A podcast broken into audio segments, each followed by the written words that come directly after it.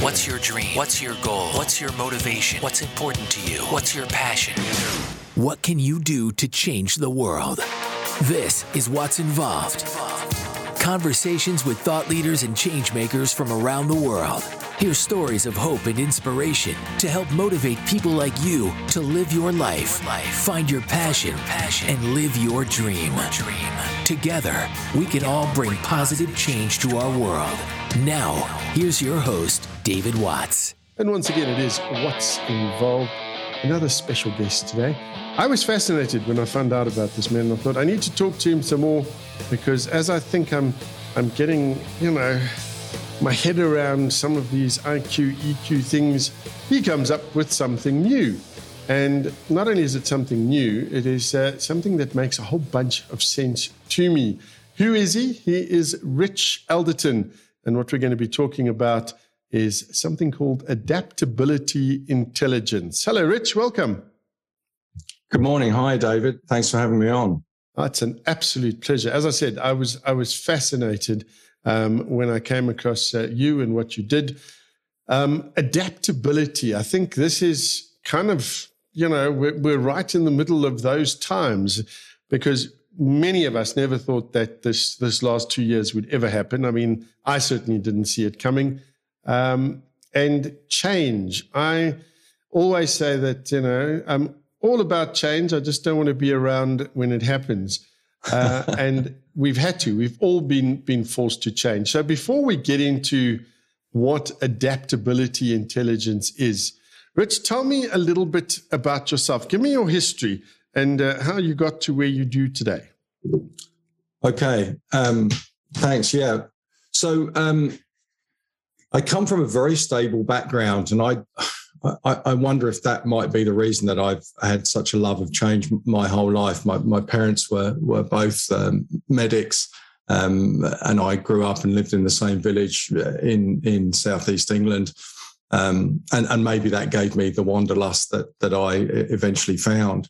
Uh, because I ended up living in, in several parts all over the world. Um, but my journey really professionally started when I left uh, university. I, I, I started off making gummy bears on the shop floor up to my arms in gelatin.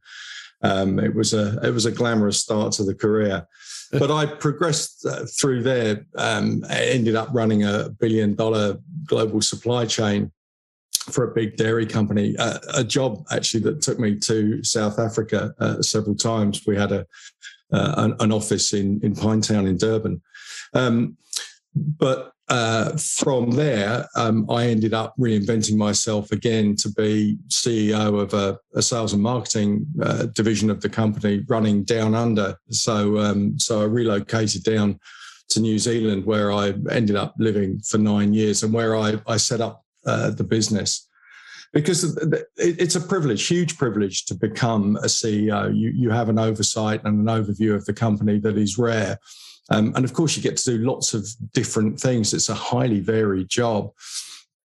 But what I really saw on my journey, you know, from the shop floor through to, to the boardroom was that it didn't really matter where people were from, what their background was, how old they were, what level they were in the organization. I concluded that most people resist most change most of the time. And that's not really quite so surprising when you consider that we are pre programmed. We evolved to perceive change as a threat uh, to our security. It's why we're still here as a race 50,000 years on. And, you know, we've outlived the saber toothed tiger, which was, you know, above us in, in the food chain. So having made that connection, I, I realized that I'm, I'm quite lucky. I'm certainly not unique, but it seems to be rare that people have as much of a love of change as I do. So I, I kind of just decided that I should dedicate my entire professional life to helping as many people as I can to enjoy change as, as much as I do.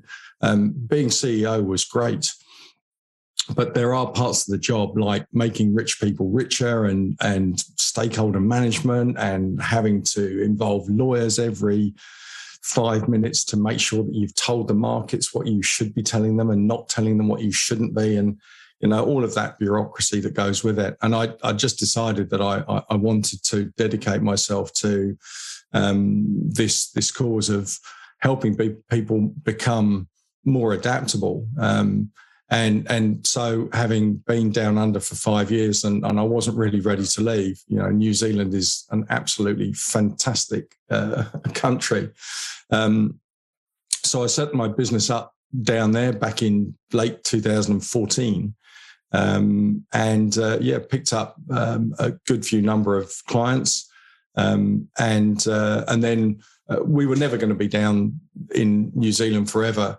Um, and we've got friends and family back here in England. So, what was supposed to only be a three year journey ended up being nine years. I stretched it out as much as I could, but but we had to come back. Um, and I'm very glad, very glad that we did too. So, we came back three, four years ago. Um, and so, after that, world tour of living 20,000 kilometers from from where I grew up. I'm I'm now a mile down the road from uh, from my parents who luckily are still very fit and healthy. So uh, so yeah, so I I transferred the business. The good thing about setting up the business down there was I knew that being a consultancy, of course, it would be highly portable. Um, and so so I brought it back here. Uh, little did I know that, uh, the disruption that Brexit and then COVID um, and then you know Ukraine w- would happen. Um, you couldn't write this script if you were trying to convince people that the world is changing and changing in ways that we could never see, as you said in your intro. Then the last two years have really surpassed even my expectations of of just how volatile and dynamic the world is. And the amazing thing, Rich, is is that you know, number one, that you you you you sort of uh, zeroed in on this idea of change and adaptability, uh, and and before all of this happened, did that help you in terms of when? Um, COVID started, and then obviously, I mean, the world is still in turmoil. I'm, I'm waiting to read a news report that says the zombie apocalypse has started. Uh, but, but, did it help you? Did, did it help me in terms of getting people to understand how important adaptability was? Well, number one, yes, that, but also more importantly, in terms of your own business, because I know many, many, many businesses across the world, and, and particularly the smaller guys, were, were hit incredibly hard. And uh, there were so many job losses, it was, it was frightening. Uh, were you able to weather that storm because you'd set your business up the way you had? Okay, so there, there are a couple of things. That's a really, really good question. Um, the, the first was uh, it wasn't a level playing field for me because sooner, well, just as we all went into lockdown, um, I had to I had, had to go through a, a, couple of changes of my own that that I hadn't foreseen. Uh, isn't that always the way with with a lot of change? Um, just literally at the time that the UK was going into lockdown, um, I was told that I had cancer, um, and and I was told I had cancer of the tonsils. I mean, who even knew that was a thing, right? Um, so uh, they'd taken my tonsils out, and I knew I was kind of 40 years too late to the party to expect to be given ice cream. But to be given the news that, you know, I, I had cancer, I, I, I, thought was a bit harsh. Um, so uh, that that took me out of quite a bit of 2020. Um, but I was given the all clear, um, and, and all was well. Um, and and I actually found out that I had a very mild form of cancer. So I was at the very lucky end of a unlucky spectrum. And I'd only been given the junior part time off peak associate membership of the Big C Club. And um, yeah, t- tonsils is a is a fairly minor thing, especially if you get to it early, which luckily we did. And then I had um, about six weeks of grace. Um, and as the UK went into second lockdown, um, I just restarted playing field hockey, um, but then that all stopped because of COVID and, and and no games were happening. So I started running. Now you can't see me, but I'm not built for running. Um, but every time I do a, a fitness regime and, and, a boost, you know, uh, whatever fitness standard I am, I normally get better. But that didn't happen this time. The more that I ran, the less distance I could go before I ran out of breath. And I started having this pain in my chest. So, of course, it's obvious when I say that what's going to happen next. But it wasn't obvious to me because only 18 months before that, I'd cycled the length of Britain with some mad friends. Um, so I thought, well, that can't be, it can't be anything heart related for me. And of course, it, it turned out that it was. Um, and I ended up having a, a, triple bypass just just a year ago. Um, so I'm I'm actually in better shape now than I've ever been. I've, I've bypassed all the dodgy bits of my arteries. and my heart was never damaged. Um, I, I know that I haven't got cancer because they keep prodding and poking me and shoving cameras down my nose. Um, so I'm I'm in really good shape. But all of that kind of kiboshed um, my my re-entry back in into uh, UK life.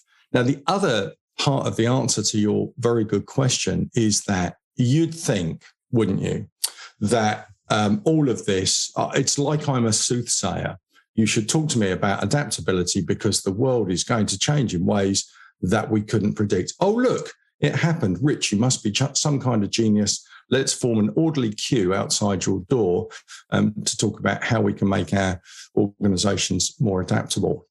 Well, that hasn't happened, which is a bit of a surprise to me. So here's how the conversation goes. Whenever I have a cup of coffee, like we virtually are right now, David, do you think that adaptability is important as a life skill, as a commercial skill, as a social skill in a world that is changing fast? Yes, absolutely. Okay. What are you doing about that? Um, absolutely nothing.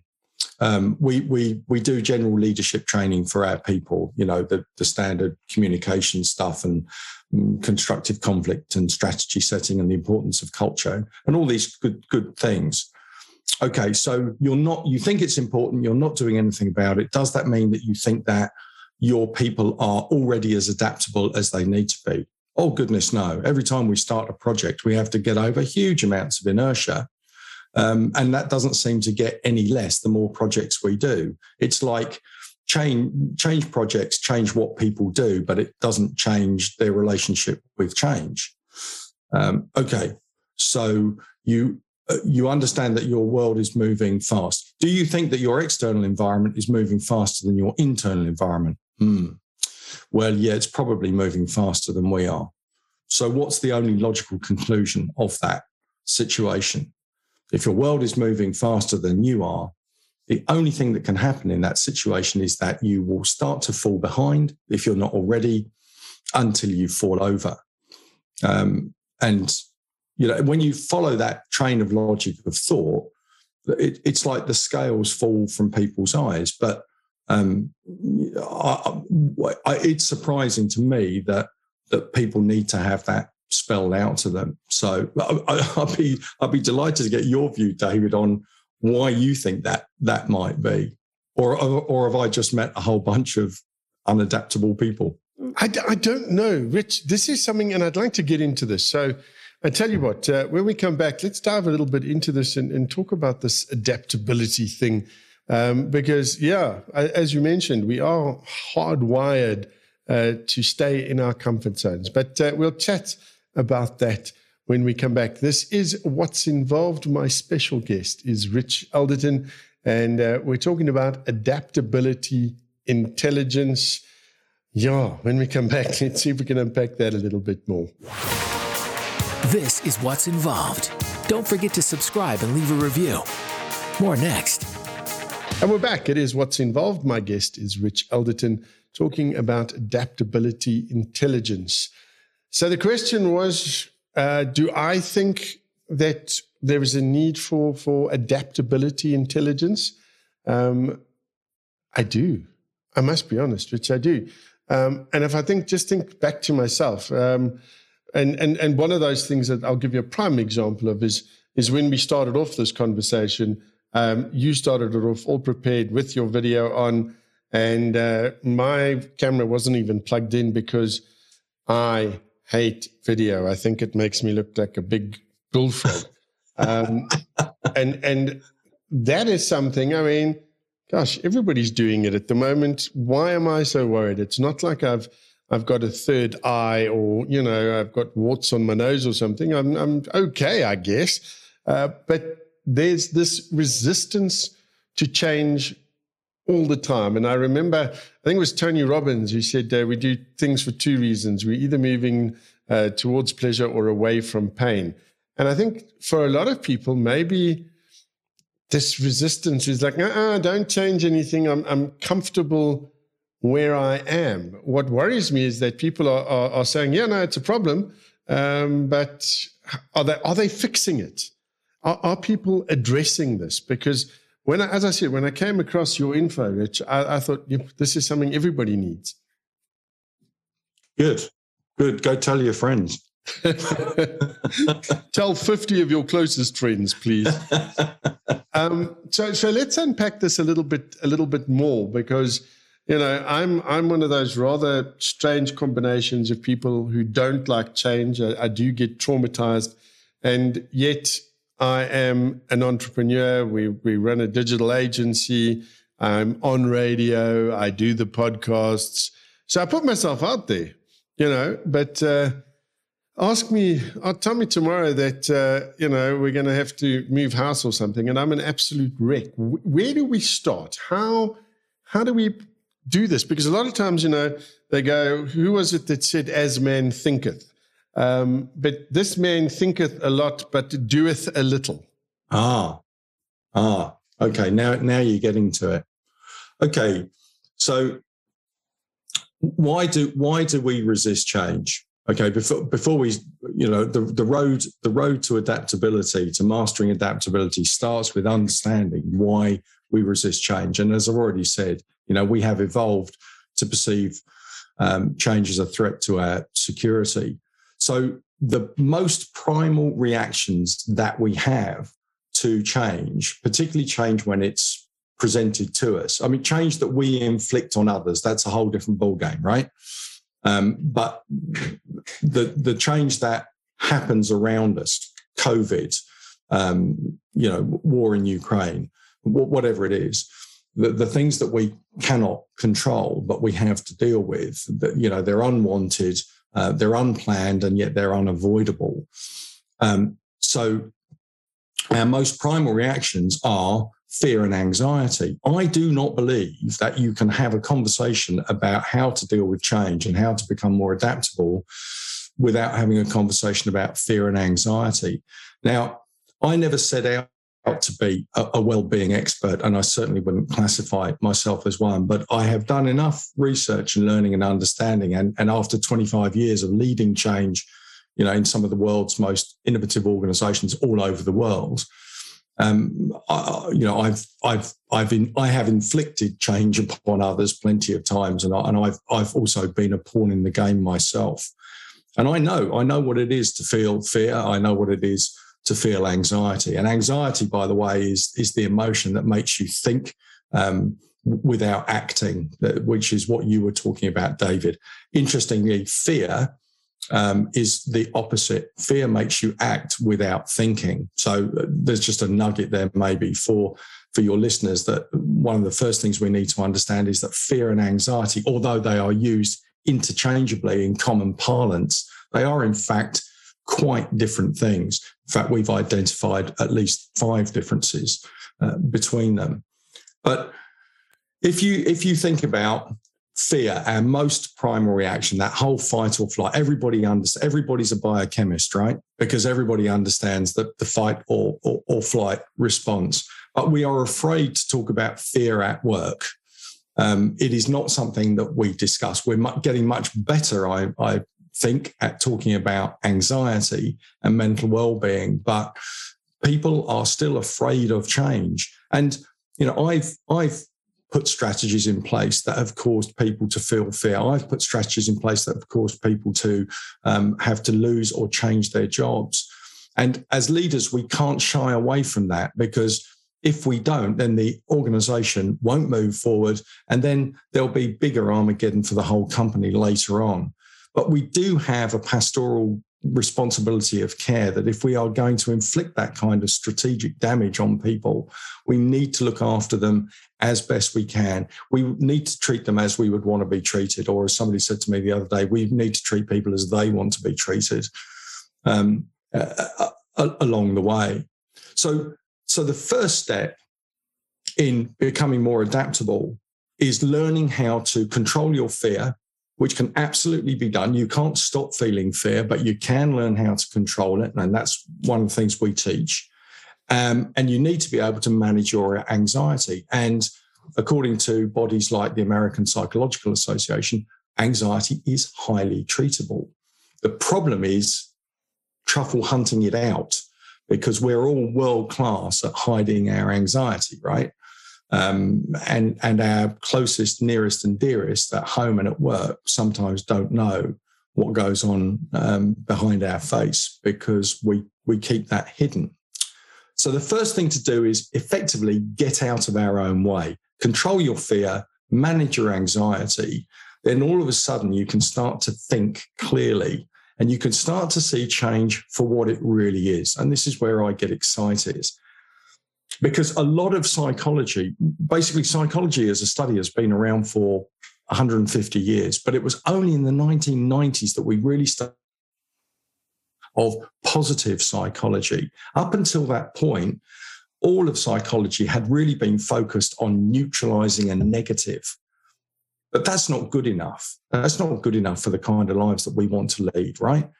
So, what we've got to do is once we are not afraid of change or anxious about change anymore, then we've got to, to go to the next level, which is start seeing change uh, as two things. One, it's the best chance we're ever going to get to make a difference, to add value to society in ways that the status quo can only dream of. And the second thing it does is it gives us the freedom to explore the boundaries of what we are all capable of doing. If, if, you're, if you as an organization want to achieve results that are beyond your current reach, you have to let your people go beyond their current boundaries to go grab those opportunities, right? That just makes sense. That to me is what empowerment really means. It's about going out there from your comfort zone, as you quite rightly said earlier on, and and taking that step, that uncomfortable step by definition, outside of your comfort zone, and then just exploring not the world, but your world and finding out where the limits are of what you're capable and comfortable doing. And my guess, David, is that that's exactly what you do. You say you don't like change, and yet you do it. And that to me says that you have some drive, you have some ability to control your negative emotions, these raw negative primal emotions that we have about change. And, and you're actually driving through that to the other side to where you can see change will deliver you or your purpose, the people you care about, the people you want to help uh, in the work that you do. For example, getting these kind of messages out, this wouldn't be happening without you. Yeah, and and I've, I've got to tell you, you know, you're absolutely correct there. And I, I always think back to uh, my mentor, and, and he always used to say to me, fear, you can look at fear two ways and he used to break it down. And uh, the one uh, reaction to to fear is, and this is a family show, so we can't swear, but it's f everything and run. Or the other one, according to him, was false evidence appearing real.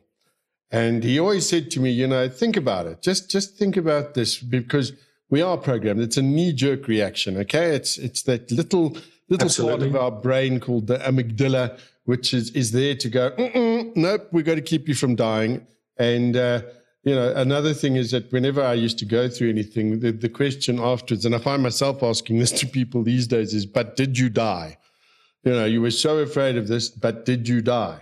Um, and the answer generally is no. Otherwise, several of us would have a problem. But let's get deeper into this. When we come back, this is Watts Involved. My special guest is Rich Alderton. We're talking about adaptability. And uh, is that a form of intelligence? We'll find out more from Rich when we come back. We'll be right back with more Watts Involved. David would love to hear from you. To leave a voice message, visit wattsinvolved.com and click Drop Me a Voice Note. And we're back with Watts Involved. My guest is Rich Alderton. So, Rich, before the break, I mean, we, we established that, that a lot of us do this. Um, and and yes, we can power through it. Is it fair to say though that that this is a journey nobody can force you to take? You you have to kind of make that decision yourself. and then it's not easy. Okay, at least in my uh, in my instances, it hasn't been easy, but the results are amazing.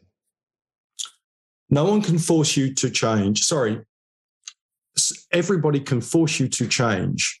You will new, you will use this new IT system. Um, we are going to put a bypass through your house, and you're going to have to move.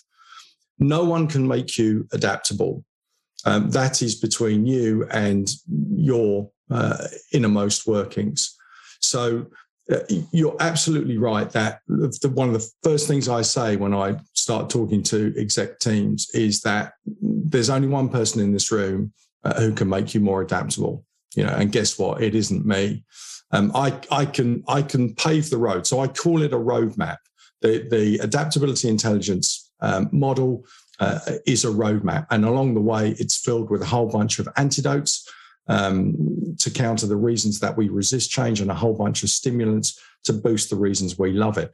But whether you pick those tools up and use them is entirely up to you. All I can do is, is be the cartographer here in this process.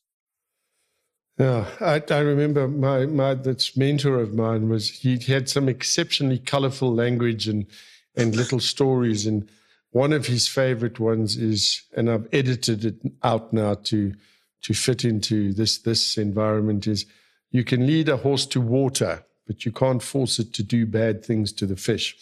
So uh, you know, but adaptability uh, is is there something that we can do? I mean, you, you, you allude to the fact that we can change this. But I mean, everybody tells you by the age of what, five or six, seven? Yeah, yeah. You're uh, we're all hardwired in. That's it. That's who you are. Uh, in my experience, I found that to be untrue. Um, but that's just because I started to to to look at things. So, what do you have to do? Where do where do yeah. we start? Okay, another great question. You you should do this for a living. Um, I should. Hey. So uh, yes, there's there is that old adage, but there's a, there's a, a very good understanding now um, in neuroscience of this uh, phenomenon called neural plasticity, which is that you can change your brain, you can change the physical pathways of, of synaptic flow um, through your brain, so you can change your own uh, behavior. And, it, and you bring up a really, really important point because there would be absolutely no point in me coming on your show if if there was nothing that anybody could do about their adaptability. Now, most people think that it's fixed in stone. Why? Because when I ask people this question, what, what emerges is that people can't actually remember the last time that they became more adaptable, that, that their relationship with change itself changed. So if you've got a whole history of um, being, you know, this level of adaptable. When you see people around you, some of whom are much more adaptable and some of whom are less, and you just think, well, they were lucky. They that you know that was a gift that was given to them at birth and it's baked into our DNA and there's nothing I can do about it. Our one, we're hardwired by the age of seven. And you keep getting all of these messages and reinforcement, then of course you're going to believe that it is something that's fixed in stone. And the very good news, of course, is that it isn't. Nothing could be further from the truth. And the reason that we call it intelligence isn't to try and sound, you know, all academic and clever about it. It is to convey the message that it is something that can be learned. Intelligence is defined as the ability to acquire and apply knowledge. Okay, so there is a whole bunch of knowledge that you can apply that, that I've assembled and curated um, from all of my research uh, in, in, the fields of psychology and neuroscience and all of the experience I've had leading change myself in the field. And, and you can apply that knowledge or, or not, depending on how adaptable you want to be. So here's the thing right now, if you say to any leader, and, and, and please do try this at work, um, if you say to your leaders, uh, how do you manage change? How do you prepare your people for change? The, their knee jerk response will be uh, either one of two things either, look, people are just going to have to get on the bus or get off it.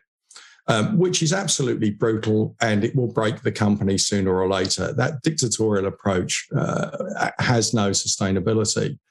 The other way that they'll do it is that they will say, if they're in any way proactive and modern and progressive, is they'll say change management, a phrase that is familiar to most leaders now. It's been around and, and for about 30 years, and it's proven to be very successful at getting projects over the line quicker because it looks after the people, and the people are the bit that slow projects down. Here's the problem though when you are dealing with some of the most difficult, risky, expensive, disruptive things that a company can ever do put a new IT system in, change the organization structure, launch a new product. What, what these leaders are effectively doing is saying, oh, and by the way, on the side, while you're doing that, can you make people more adaptable during that project? Well, one, the project doesn't have time, it, and it's it's constrained in time, in money, in scope, in resources. Um, and and the other thing is that people don't just change their behavior during the course of a project, especially when that behavior is so deep rooted, as is our relationship with change. You know that primal fear of it being a threat to our security. So, a key message I need to get over, and a challenge I'd love to put over to your to the leaders who are listening to this, is that change management is really good at changing what people do. I was using this transaction, now I'm using this transaction. I was selling this product, now I'm selling that one. But it is really absolutely rubbish at changing people's relationship with change. It doesn't make your organization any more flexible than it was. If it did, the more projects you ran, the easier they would get.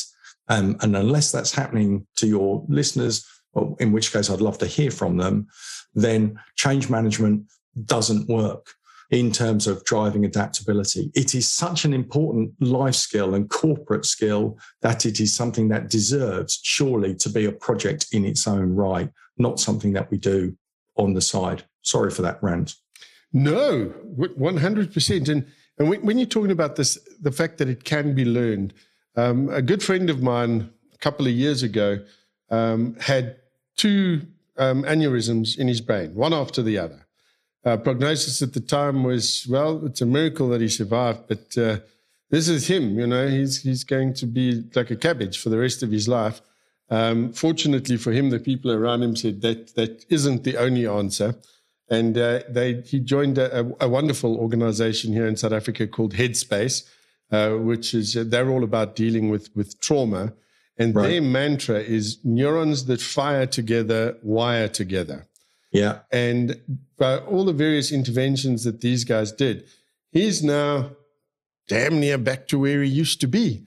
Um, you know, he's, he's, there's parts of his brain that were destroyed, but he's now rewired this and, and he's rewired all of these goodies because of this these practices. And and he's, he's nearly back to where he is. I mean, walks, talks, has a sense of humor, all of the things that they said he'd never be able to do, he does. So neuroplasticity is definitely a thing. We're running out of time, as I always do. People get so tired of me saying we're running out of time, but we are. When we come back, uh, let's uh, see, you know, a couple more tips from Rich uh, on how we can uh, become more adaptable. And also, you know, he's been there. So maybe he's got some uh, solutions that he can provide to us as well. This is Watts Involved. My guest is Rich Alderton. We'll be back in a bit. Hey, like what you're hearing? Share the podcast with your family and friends and spread the word. This is Watts Involved. And we're back, wrapping it up with my guest, Rich Alderton, right here on Watts Involved. So, Rich, we now know, hopefully, that we can become more adaptable. Um, there are certainly benefits to being more adaptable. Um, I mean, we all had to adapt during the pandemic, so it can't be that hard. Although, what I've noticed is I, I equate it to a rubber band. You know, we all stretched uh, ourselves during the pandemic, and as soon as things started calming down, uh, that rubber band went right back to where it used to be, and we all became very comfortable. So, if you're a leader, fantastic. But also, if you are somebody that is working in whatever environment, Um, how how do we go about this? Just give us just a couple couple of little pointers. Sure, I'll do that. Before I do that, can I just say to your rubber band point, there is a difference between resilience and adaptability. Resilience is defined as the ability to bounce back, particularly bounce back from adversity. And that's exactly what we've seen around the world with COVID. People cannot wait to get their lives back to exactly the way uh, that they that they were. That's that's not entirely the case. Hybrid working, for example, I, I get that, but but um, resilience is what palm trees do in a hurricane, right? They bend as we all had to in COVID um, with the wind. And then when it was over, uh, they go back to being the way that they were. That is not being adaptable. Adaptability is all about having the ability to bounce higher. So to come back from adversity and then actually, you know, use that positive psychology to go one step further. So adaptability is about being able to see even negative change as the opportunity to make a positive difference. You know, a blind friend of mine um, has gone on to do things uh, that he says he would never have done as a blind person, like climb Kilimanjaro and cycle the length of the UK. Um, and he's really used what, what something very negative that the rest of us hope would never happen to us. He's kind of glad that it did because it's pushed him to new heights. That's that's really what an adaptable mindset looks like. Now, let me give you a couple of a, a, a couple of um, uh, antidotes um, to uh, why we resist change. I've talked about fear and anxiety. So let me give you very quickly one each. So the, the antidote to fear, we, we know it's all about fight or flight, and we our, our knee-jerk response, our instinctive response, one of them is to run away from the source of the fear. Makes complete sense when that sort of fear is, you know, got big sharp teeth. But in the modern world, um, we need to run towards the source of the fear. So this antidote is called discovery. Um, so don't don't fight the cause of the fear itself. Um, fight your response to that. Um, you have to overcome your initial prime instinctive reaction and run towards that fear. Find out everything that you can about it, because once you know knowledge is power. Once you understand where you are, however bad the situation is, however irreversible it is and you wish that the world was like it was 10 seconds ago but that that that world is never coming back so you might as well find out everything you can about this world right now because now is when you're going to need to make the best decisions of your life not when it's in easy street not when it's in steady state running but when the stuff hits the fan that's when you need to be thinking clearly that's when you need to have all the facts and data around you that you can muster in that time to, to be able to make the best decision that you can. And that will give you some confidence to face the future. And that confidence itself will um, reduce that adrenalized response. Okay. So that's the first one discovery. It, it's easy, you know, what that took me 35 seconds. It's easy to say, it's very difficult to do, and it needs practice, but it can be done. Okay. The second one is anxiety. Now, remember, I said the difference between fear and anxiety um, was that fear makes you act without thinking, anxiety makes you think without acting. There's another difference between them as well, which is that fear is your reaction to a clear and present danger. It's all about the present. It's it's it's real. Um, well, let's assume it's real. It, it feels real in your in your mind.